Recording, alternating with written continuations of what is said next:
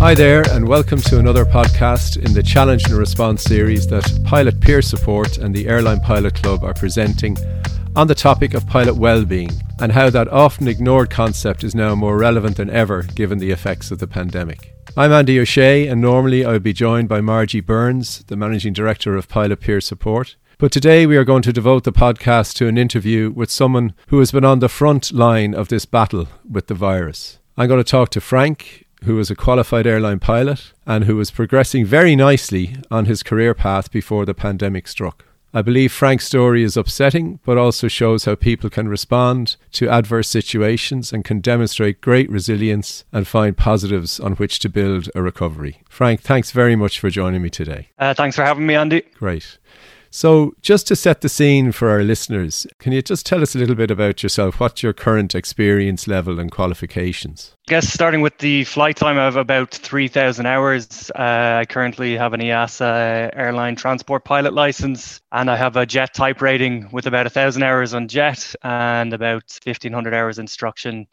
And yeah, most recently I was flying a medium-sized jet for a low-cost carrier. Very good, very good. So you're, you know, you're on a trajectory that would be common to an awful lot of people um, in the airline pilot career and, and who have been affected by this. So just a little bit more detail then, like with the carrier, what was your employment status? Like were you full-time or were you a contractor? Yeah, I was a full-time uh, pilot. So I was a first officer and uh, most recently, uh, just before the pandemic, I was uh, promoted to senior first officer. And I was just uh, about 18 months with the company and, and really starting to get uh, confident with the aircraft. And, you know, I was in the in a comfortable position like everyone was in, in 2019 that I could see a, a fairly predictable career path for myself. Uh, and yeah, I had a nice five year plan, so to speak. And then we then we saw what happened with with COVID. So yeah, and so just what's your current status then? Uh, at the moment? Like many others, I was let go of the company. So I've been unemployed for about six months. Uh, there's some prospect for me to rejoin the company, but we all know it's uncertain times. So yeah, as of this time, I'm I'm unemployed. Right. So yeah, you're at the you're in the worst possible outcome uh, situation from what has happened the airline industry. So just to backtrack a little bit, but in in general terms, like. Um, as a citizen, if you like, when were you first aware of COVID 19 as a threat to us, society, or, or even the industry? Well, I suppose uh, I first heard of COVID just on, on some news apps that I would read, you know, from time to time.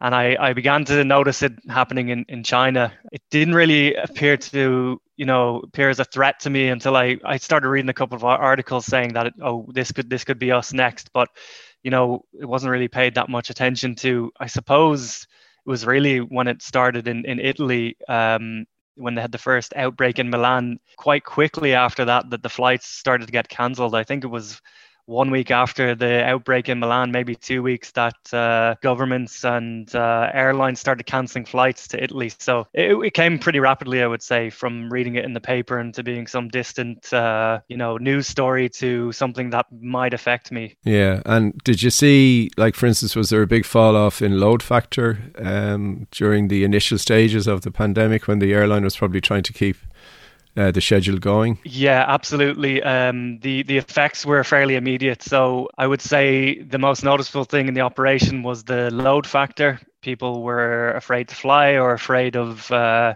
getting trapped in a in a in a certain country. And uh, from a pilot's point of view, we are seeing NOTAMs that we'd never really seen before. You know, uh, and there's new procedures being added uh, every day, such as providing passenger locator forms and different pre-entry requirements. Uh, so it was it was really like as as they say you know many times uh, in this pandemic it was kind of like wartime things like very unusual NOTAMs that you would see. And of course then the, the schedule everyone's schedule was just getting cancelled and changed and there was so much uncertainty. So it was very uh, very quick to see that this was uh, going to be a problem. Absolutely. I mean i'd say from your point of view it was horrible but equally from a management point of view trying to grapple with what was happening um, in such unfamiliar circumstances. So, just to talk about the airline, then, how do you think they dealt with the initial stages of it. Now, not not the way you've described to now, but in terms of with the pilots, with the cabin crew, with crew and personnel in general, was there communication good or?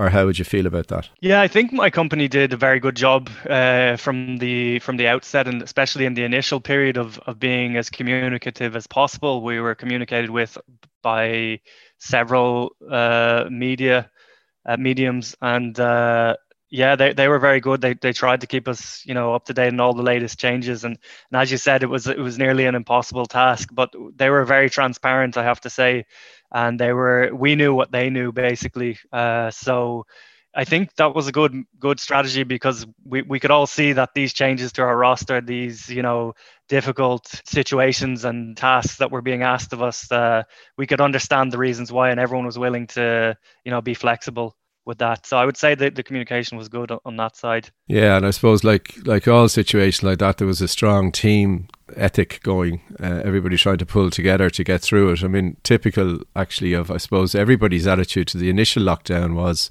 really positive and let's get on with this and defeat it. So I'm just wondering then, as as things deteriorated, did they manage the the communication flow and you know what was the information decisive or was it confusing? You know, I'm not trying to put words in your mouth. I'm just trying to explore this a little bit. Yeah. Um, you, you know, it, it was it started off very decisive, I would say. Uh, you know, uh, but then then then when this um, situation, you know, uh, proved that it was going to be around much longer, it seemed that there needed to be more decisive decisions made, and I think the communication probably from their side became a bit fatigued at some point because you know, I'm sure whoever was in, in that department, it's just a, a non-stop. The operation was changing from day to day. And at one point it was, okay, we'll be able to, to keep everyone. Uh, don't worry about it. You know, we'll we'll we'll sit this through to okay. It looks like everyone's going to have to take holidays, and then finally,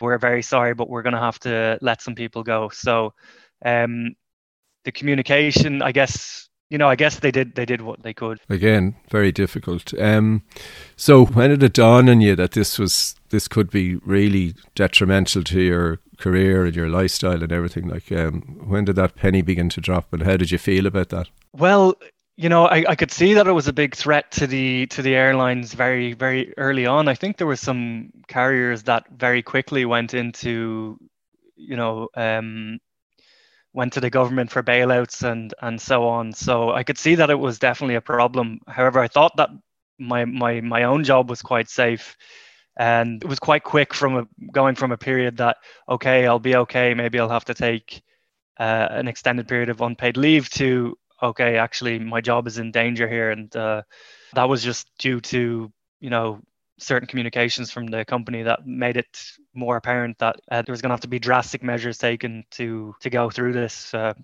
crisis. Okay, and when the company were giving out the the ultimate bad news, like did you did you feel that they were doing it in a in a showing empathy for crews, uh, understanding the seriousness of the situation?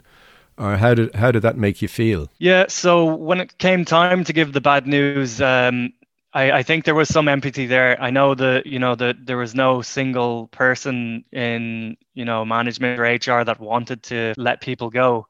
So there was a de- there was there was a degree of empathy there, and there was there was made clear to us that you know you you're victims, and this is something that we'd never planned. However, at the end of the day, it starts to turn into a business when they have to you know get rid of so many people, and there's only so many niceties that can come with um, being let go. Uh, so you know, in in bigger operations, you can just feel like a bit of a number at the end of the day. You've had to deal with something that is in the back of every airline pilot's mind, you know, that fear of the company going bust or you being let go or maybe, you know, losing a medical or, or in some way or other not been able to function as an airline pilot and pursue that career. So having gone through that process, like, um, can you give us a, a sense of how it impacted you? Um, were your initial feelings one of um, acceptance and you know, and then go through the cycle of anger and you know all of that kind of the the steps of of getting bad news. How did you how did you deal with that? So I'd say my my initial reactions, I suppose, you know, I was I was a bit shocked.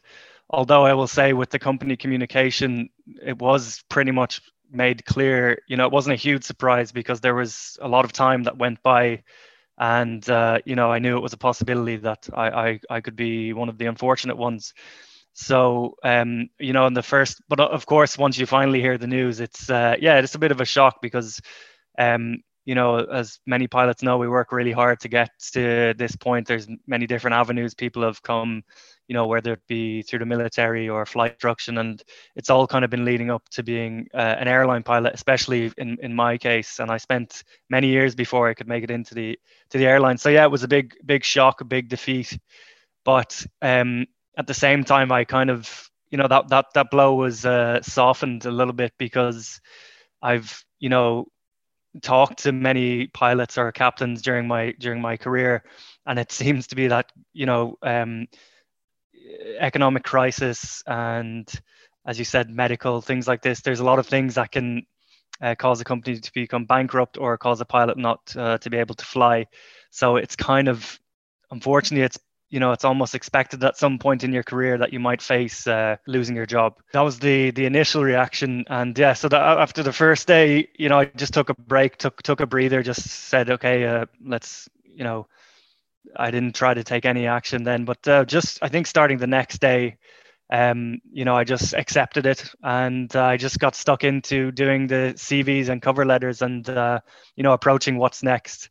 I just viewed it as kind of part of the journey of my career, and uh, you know I've been through bumps before, um, with you know studying. Uh, different jobs and, and so on so it was just another part of, of the journey and uh, I just uh, went uh, full steam ahead into CVs and, and, cover letters and looking for other jobs. Yeah, and I'm just wondering, like, was there any sense um, in the immediate aftermath that you, you could take time out and, and, and relax for a while? The way you know, a lot of people um, reflected on the first lockdown as as being an opportunity that uh, to to live a slightly different lifestyle. Was there any sense that okay, you'd been let go, but was there an initial kind of um, sense that this might be an opportunity to reduce the pressure on yourself and uh, maybe explore other things with your partner, your family? Uh, well, to be honest, I had been on a sort of lockdown for many months before we we were uh, made redundant. So I had I had already had that time to like relax and you know do some hobbies and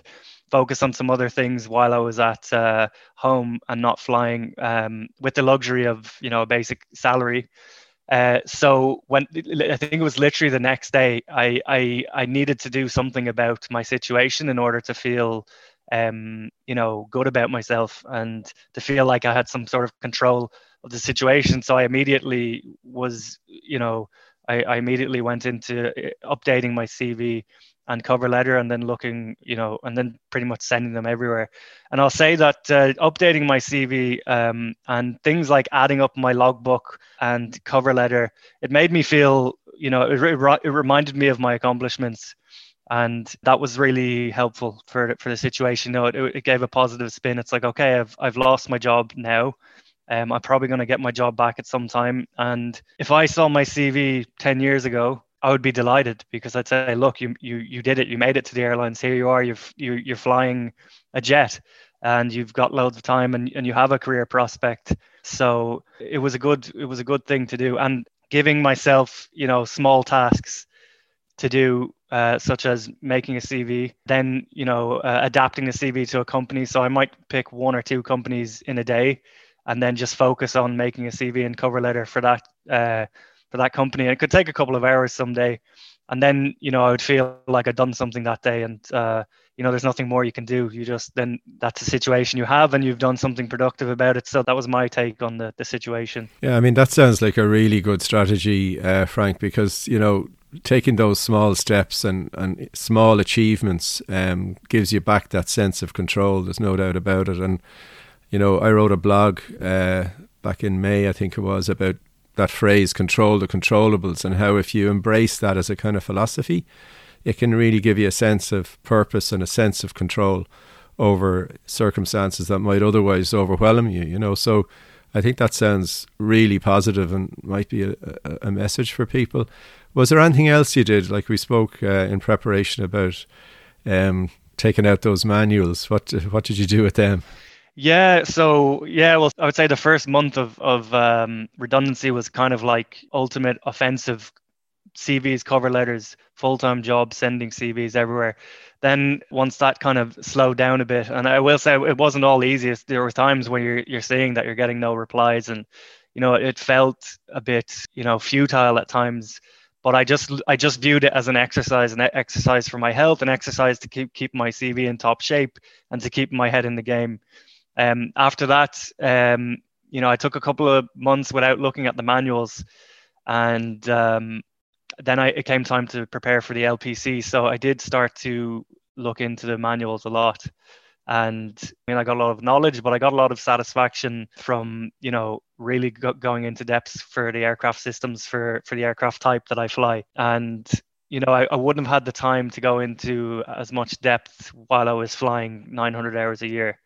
So that was one coping mechanism for me was just you know stay in the game keep reading about the the aircraft that you're flying and you know try make the best of this time. Just uh, did you have any uh, like a lot of people that I've talked to they've uh, managed to find some other earning potential. So for instance you know from joining a family firm and being active in that to I know of one TRE who's working in an Amazon warehouse but like have you have you gone down that road? Did you try and find alternative or secondary employment to boost income? Uh, to be honest, I didn't look that much uh, into into that because of my financial situation. My my partner's still working, so I'm fortunate enough that I have the luxury to you know focus full time on on looking for jobs and going into studying. However, you know now that the time rolls on, I'm considering that I I should just for my own you know benefit to try and find some work. Uh, but I, I haven't had to. Um, and I've just really been treating what I'm doing now as like a full time occupation. I took up some other hobbies and some other studies, like trying to learn another language, you know, practicing music, just being nice to myself a bit, basically. But I'll see, you know, that can't go on forever. So maybe I'll have to look elsewhere for, for some money in the meantime.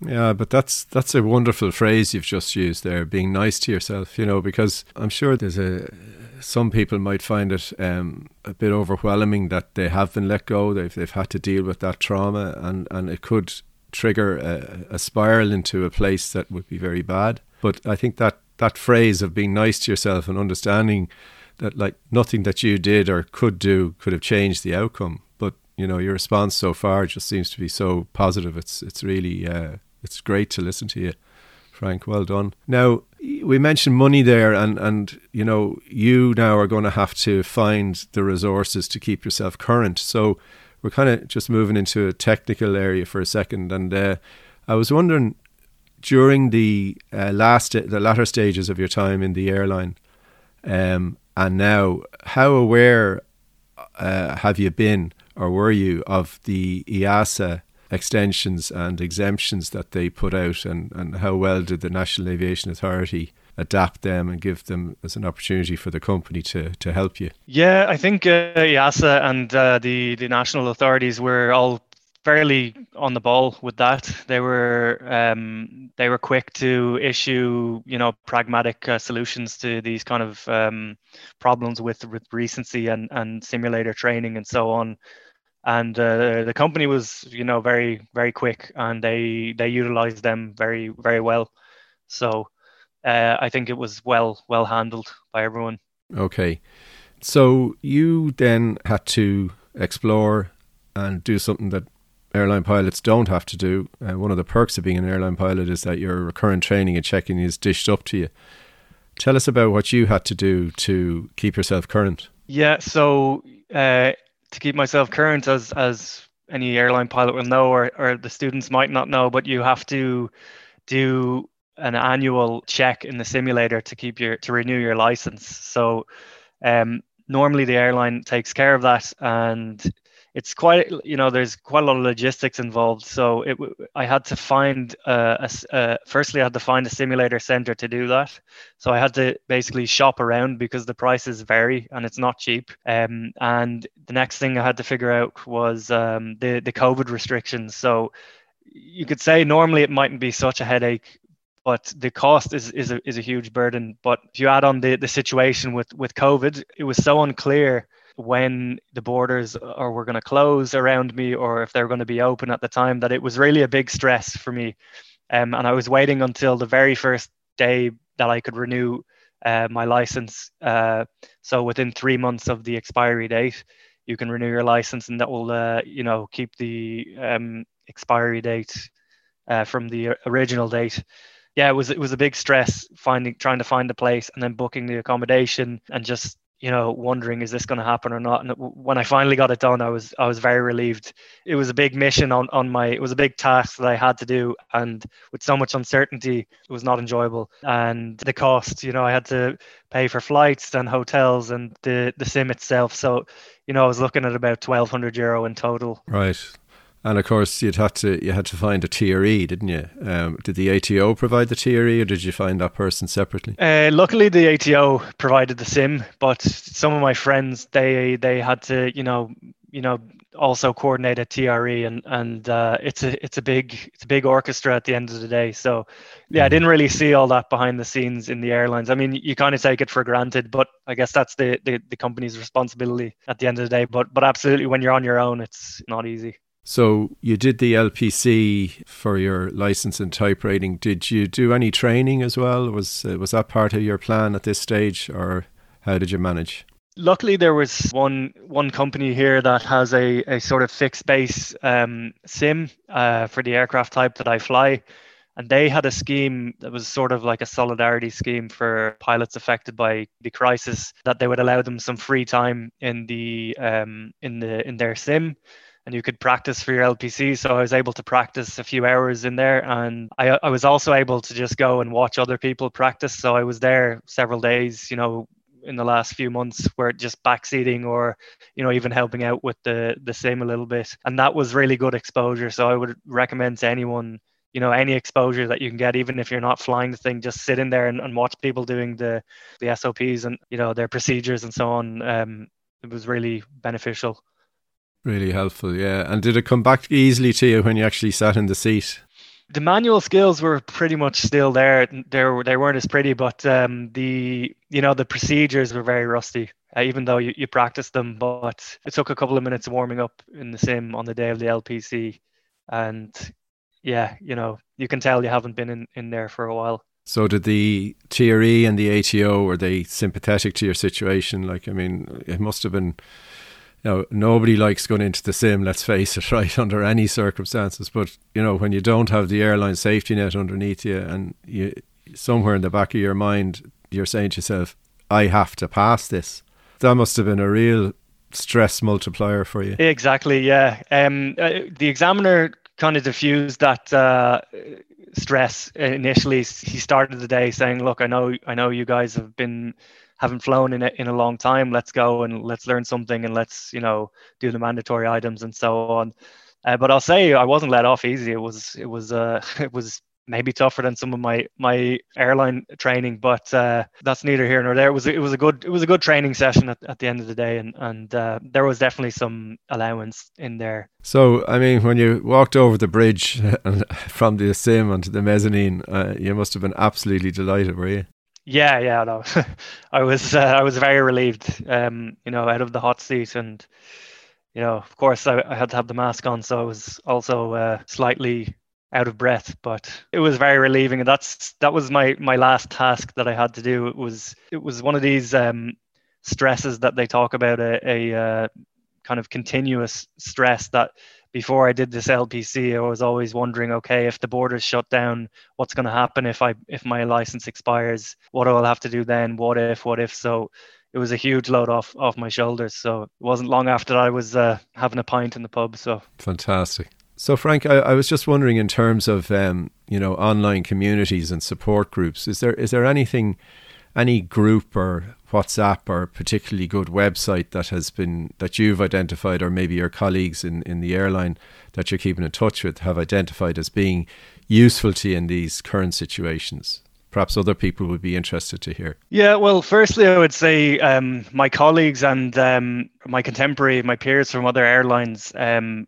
everyone has been very sympathetic and there's been a strong sense of camaraderie. You know i've been talking to my my friends who are still in in the company and wherever they could help me or advise me they would. Um, and even even the training department was was helpful at times if you needed uh, you know any documents or anything like that. Uh, they, they were very very uh, forthcoming as much as they could. Uh, as far as um, groups i noticed a few you know um, things on linkedin uh, from recruiter websites uh, a few free webinars offered which i found helpful. And then there's your group airline pilot club. That's been very good.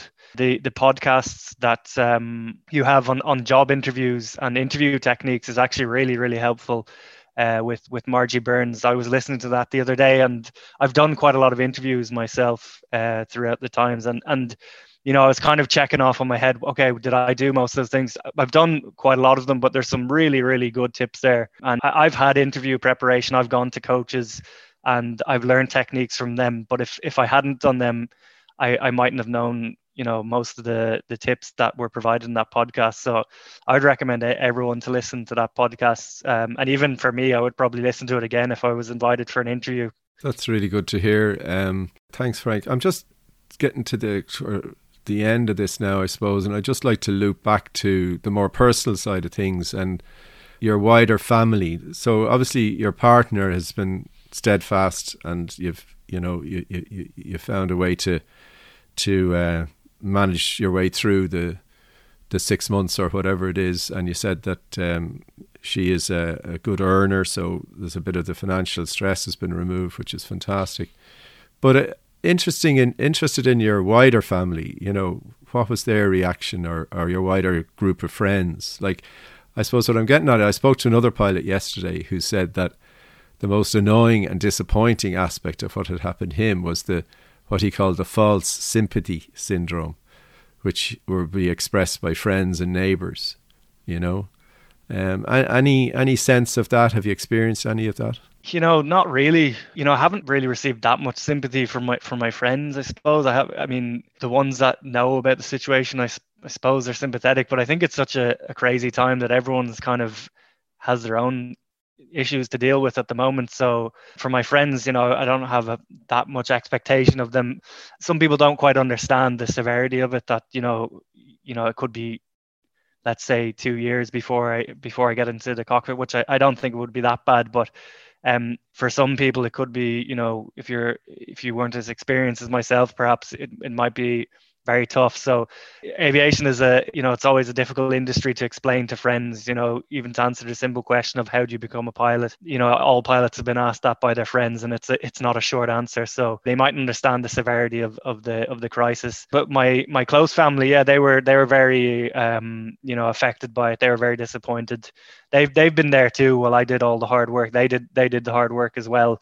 And um then there's the logistical or you know the more i don't know how to say it but i've been separated from my family since the crisis. I haven't been home for you know a year now. That's not because of being laid off but because of the virus. So that hasn't been easy but we're just getting on like like everyone else is. And it's sort of in the past being made redundant. Now we're looking in the future and it's being productive. And and i know and and my family we're all confident that i'll, I'll keep flying and we'll be okay. So that's that's such a good story. And like just the last question I had, you've you've nearly touched on it there. Um, like what are your hopes and fears for for 2021?